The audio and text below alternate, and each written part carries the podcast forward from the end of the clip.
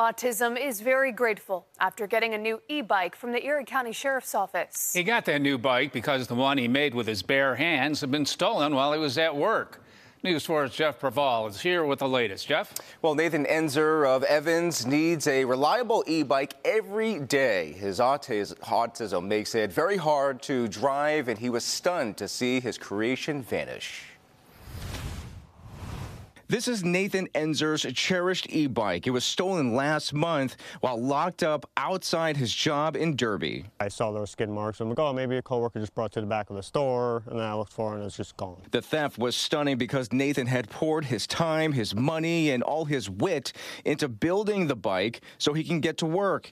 The bike itself was impressive with GPS, weather tracking, and tire pressure monitoring. Pretty depressed because that's like my vehicle. I can't afford a car. So I'm like, oh, the bike will work, and then I didn't think I would steal something like that, but apparently I was wrong. Nathan's story caught the attention of not only some local businesses, but also the Erie County Sheriff's Office. We saw your report on the news, and we acted upon it. The Sheriff's Office got together with the Union for Deputies and identified a new e-bike on Amazon that would be perfect for Nathan's needs, using discretionary funds for the purchase. We love when we can actually step up and reach out to someone and help them out. It's especially someone in Nathan's situation where this is something that he definitely needed.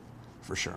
And just yesterday, sheriff's officials personally delivered Nathan's new e-bike to him. It'll suffice for getting to and from work and all that, and then just save up money and hopefully potentially rebuild the one that was stolen, but that's a long ways away. Yep, that's right. Nathan plans on rebuilding the e-bike that was stolen and turning his hobby into a small business. And I'll build them in my shed for people if anyone else has issues where they can't drive or they have electric bikes or scooters that they need fixing. I can do all that for them.